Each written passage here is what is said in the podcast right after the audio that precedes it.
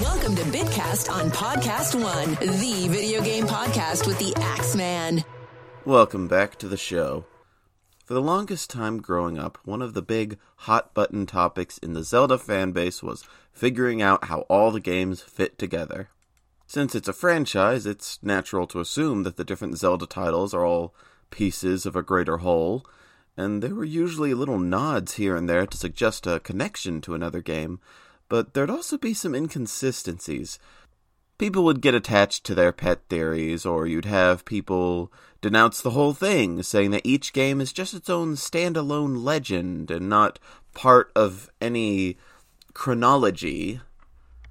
I personally think this entire mess started around when Twilight Princess was new because it took place in Hyrule and it obviously called back to Ocarina of Time.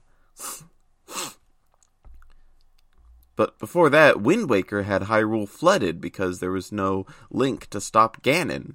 It made sense because Link in Majora's Mask left Hyrule and saved Termina instead. How is all of this supposed to work? Come 2011, Nintendo had released a little book called Hyrule Historia, and it had all the answers. Well, partly meant to shill Skyward Sword, the newest one at the time. Hyrule Historia shed some light on a bit of the developmental side of a few things in the Zelda series, and that includes the long awaited reveal of the Zelda timeline. Now, as much as I'd like to say that this was a very celebrated moment, I'd be lying. While not an offensive timeline, there were people who did not agree with a lot of the placements to the point where some would even say that Nintendo was wrong about their own creation. The biggest point of contention was the downfall timeline. So, for context on what that even is, let alone why it upsets people, I have to give a basic rundown of the timeline and its different branches, and this may include spoilers for different games. As suggested by in game lore, Skyward Sword is the beginning of everything. At the end of the game, Link and Zelda start a new world, and no points for guessing that it becomes Hyrule. We move on to Minish Cap, which introduces us to the Four Swords trilogy, despite being the final installment. It sets up Vaati as a villain, and it's also the first chronological appearance of a few series regulars, like Beedle and Tingle. Then there's Four Swords, that multiplayer spin off to Link to the Past's remake. And then we get Ocarina of Time, this is the first in the series to involve time travel, both chronologically in universe and out of universe. Ocarina of Time was a game changer. There's rarely a case of a time travel plot being clean, so of course Link's actions in the game have had a lot of consequences. It's long been theorized that whatever Link did in this game created two separate timelines. Nintendo agreed with this for Hyrule Historia, but then they pulled a fast one on everyone with the creation of a third timeline branch. In Ocarina of Time's ending, Link must leave the future Hyrule and return to his childhood. The adult branch of the timeline follows the world he'd left behind. The child branch explores the consequences of what Link does once he returns to the past with his future knowledge. The downfall timeline involves Link getting killed by Ganon. This turn of events has been highly criticized. For one, it seems uncharacteristically bleak for Link to simply be killed off at any point. Another is that this puts an arbitrary amount of weight on the conclusion of Ocarina of Time. Why is it that Link's death at the end of this game creates a new timeline? How come there's no special timeline for if Link dies in Twilight Princess or Link's Awakening or any of the other games? What happens to the past world if Link dies in the adult timeline? Are we following that one or the future world? Quite a few questions are raised by this. And as funny as it is to imagine the game over screen during the Ganon fight causing a transition into the Mode 7 Triforce pieces of Link to the Past's intro, it really does just feel random. What makes it even more random is how disconnected the Downfall branch is compared to the other two. The adult branch goes from Ocarina of Time to Wind Waker. Because Link returned to his childhood, he wasn't around in the future Hyrule when Ganon came back So the gods panicked and flooded Hyrule. This set the stage for Wind Waker to happen. Then Phantom Hourglass came out, and it's a very obvious and immediate sequel because it stars the same Link, it has Tetra again, and it, very clearly takes place on their adventures after Wind Waker. Then Spirit Tracks follows the descendants of these characters as they've set up a brand new Hyrule with trains and very little influence from the original Hyrule. Besides having a Princess Zelda, you'll notice there aren't any Triforces anywhere. There's still no Master Sword. A lot of Hyrule isms are gone. So it's very clear cut storyline, very consistent beginning, middle, end kind of trilogy. The child branch sees Link return from the future and warning the royal family of Ganondorf before he can do any major harm. That sounds kind of like arresting someone before they commit a crime, but I think due to the civil war that is implied to have happened, Ganondorf may have been a part of it. Oh, actually, yeah, I remember now. Ganondorf by this point had already blocked off the Dodongo's cavern to starve the Gorons. So yeah, he, oh yeah, and the Deku tree, he put Gohma in there. Uh, okay, yeah, he's he's already done some bad stuff. Okay, we're good. We're good. The the Zelda timeline is still PC. Anyway, after Link does all that, he goes to Termina to find. Wait, wait, why does he go look for Navi if Navi. After doing all that, Link goes to Termina for a while for Majora's Mask to happen, which may or may not be a dream according to new Zelda which may or may not be a dream according to the Zelda Encyclopedia, which is a writing decision I very much disagree with, but that is a different topic. While Ganondorf gets arrested at some point prior to Twilight Princess, his execution gets botched, and that causes the plot for that game to happen, because then he goes into the Twilight Realm, and he talks to Zant, and sets up that whole mess.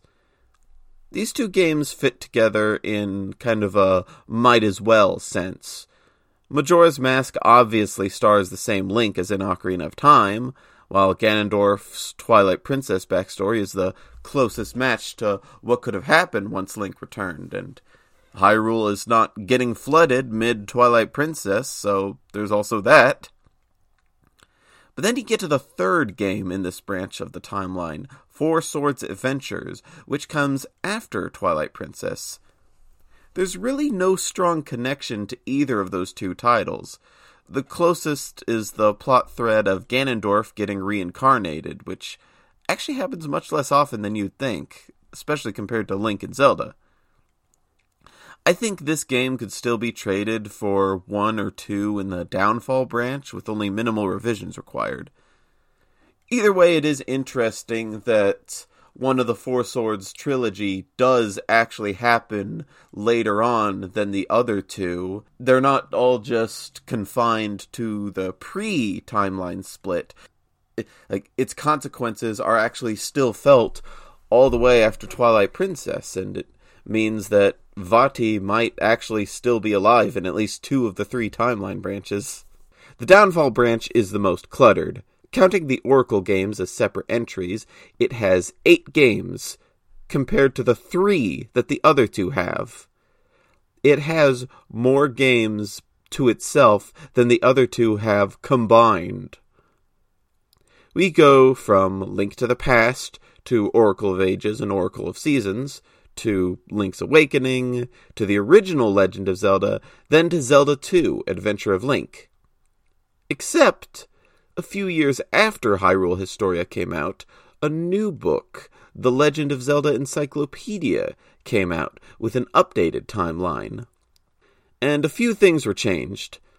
The Oracle games and Link's Awakening traded places, so now Link to the Past led to Link's Awakening, and then the Oracle games happened after that. A Link Between Worlds and Triforce Heroes were also released between the books, so they were added as well.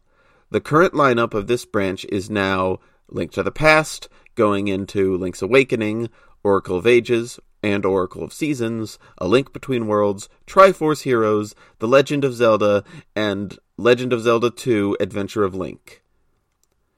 Again, this is a full house compared to the other two branches. It really makes me think this branch is kind of a dumping ground for whichever ideas they couldn't finagle into the other two branches.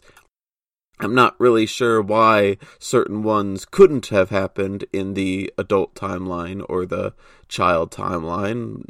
It's kind of interesting that every new game to come out between Hyrule Historia and the Zelda Encyclopedia all fit into the downfall timeline. It makes me think that they just really want to leave the child and adult timelines pristine.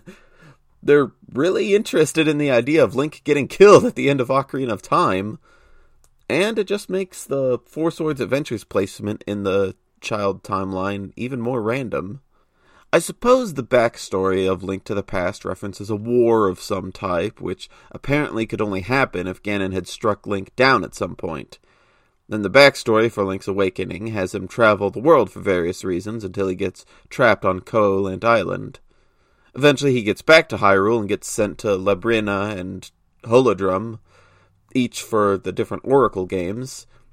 Then finally, this version of Link is allowed to rest. He's been on like four, yeah, yeah, four adventures compared to all the other Links. It's canon that this is all the same guy. Then years later, a new Link explores Hyrule again in Link Between Worlds.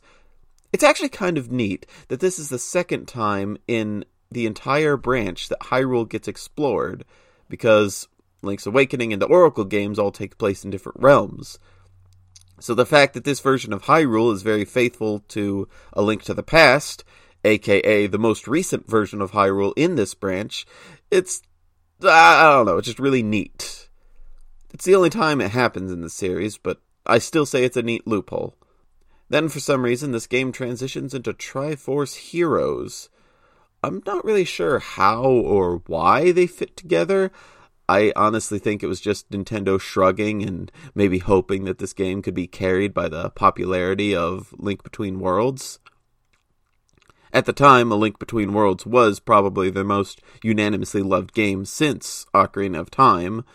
And then at some point, Hyrule falls apart. We get the original game with a new Link and a new Ganon.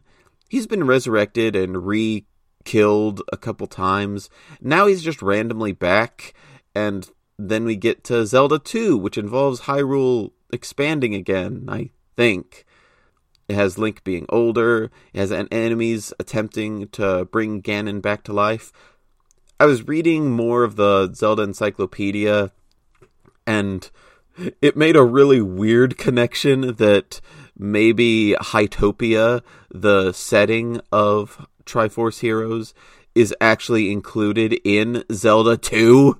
It's the northern part of the world map because Hyrule in its entirety can be found in.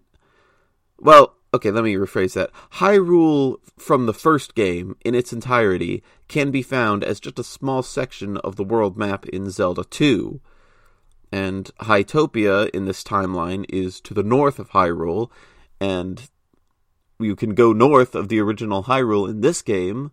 It's just really silly to imagine this silly, quirky spin off game from 2015 being tied to the very second game in the series, one of the most classic titles.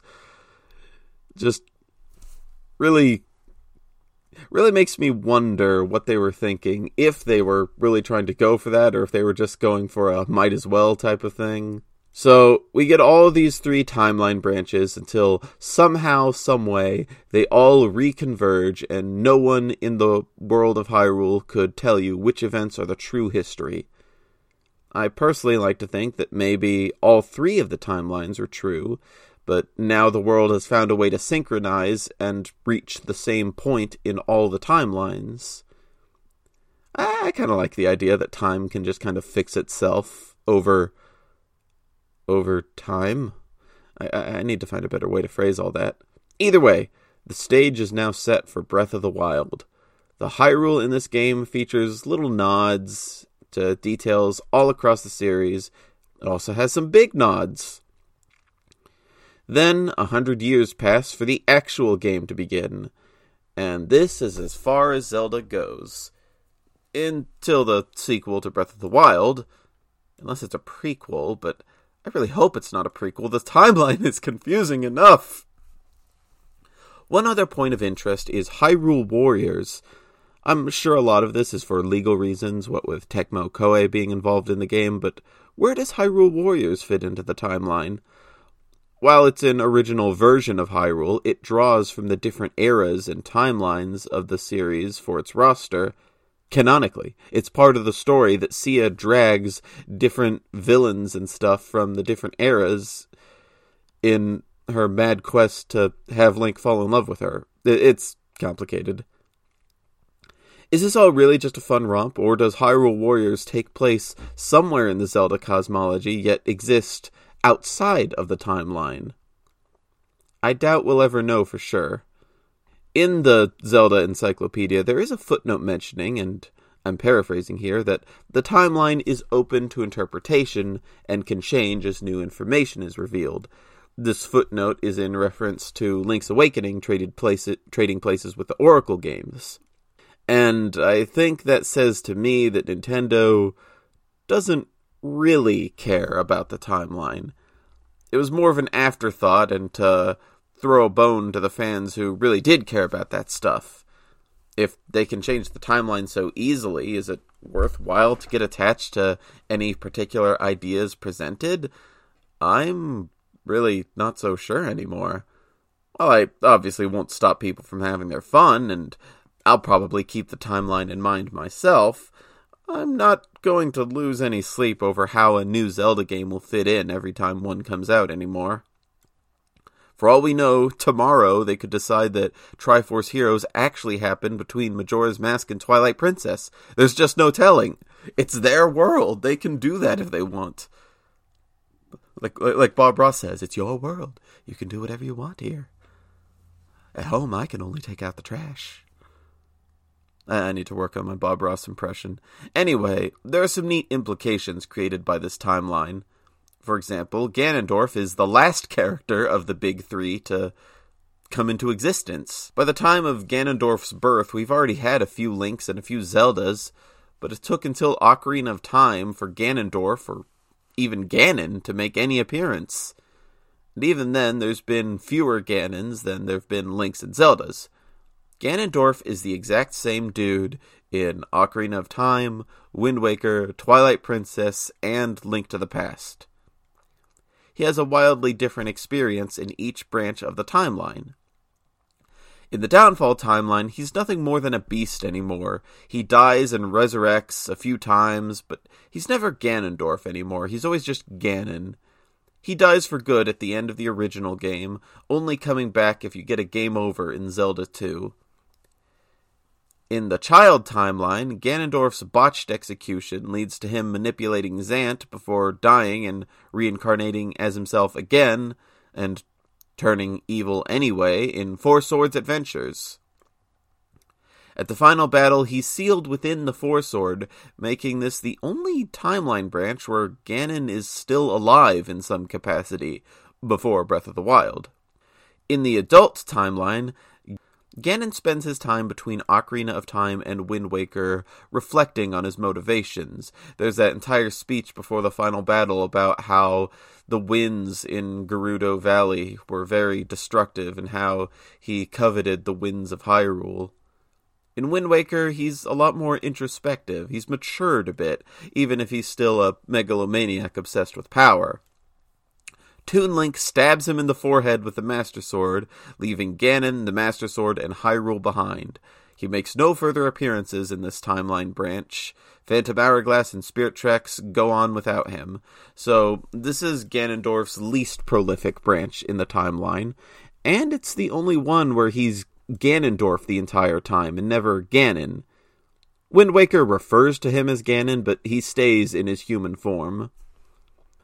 Another thing about the Four Swords trilogy, Minish Cap was always accepted to be the first in its group, and now it's known that it and Four Swords are together at the very start of the timeline after Skyward Sword, And as I mentioned before, Four Swords Adventures, while not the final game in the trilogy to be released, it is the final game in the trilogy chronologically, and it's plopped right at the end of the Child Timeline branch. It's only one in the trilogy to involve Ganon, and it's the final defeat of Vaati, the Wind Mage. Vaati has been the most active villain in the series apart from Ganon, and it's interesting to know that he predates Ganon, canonically. Or ganonically.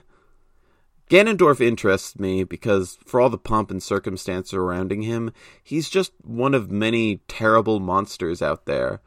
At the end of Skyward Sword, the Demon King Demise curses Link to deal with an incarnation of his own hatred, well, Demise's hatred, for the rest of time. And he does actually use the word incarnation, and it's highlighted in the game's text, being a subtle nod to Ganon. And for its questionable canon, Hyrule Warriors does play with this. When Ghirahim detects Demise's presence within Ganondorf, he immediately swears fealty. But time goes on without Ganon. So, are the other final bosses a part of Demise's curse as well? Bellum, Malladus, the Nightmares, are they a part of it? Vaati is an interesting contrast to all the other villains in a very special way, in that he's not just some monster out of nowhere. We learn his backstory in Minish Cap. He was just a little Minish obsessed with the dark desires of man, and he became an arrogant sorcerer who then became a giant eyeball monster. Was he like Ganondorf and existed to oppose and Zelda? I feel like the series leans strongly on the ideas of fate and prophecies, so I think maybe Vaati was influenced by Demise. But that's just a game! The anyway, the bottom line is I'm not too fussed about the timeline, but I am very interested in a lot of the inferences that it invites you to draw. There's no shortage of things for fans to talk about with each other. Even with my mild disillusionment, I do like imagining just what could possibly have happened to reunite the three different timelines into one and what bearing that might have on the future of the series lore. What will change? What will stay the same? I look forward to finding out. And I hope you look forward to the next Bitcast episode. Remember to keep up with the show on Twitter and on Podcast One's website and mobile app. And I will see you on the next one. Thanks for listening. Listen to Bitcast anytime on podcastone.com and on the Podcast One app.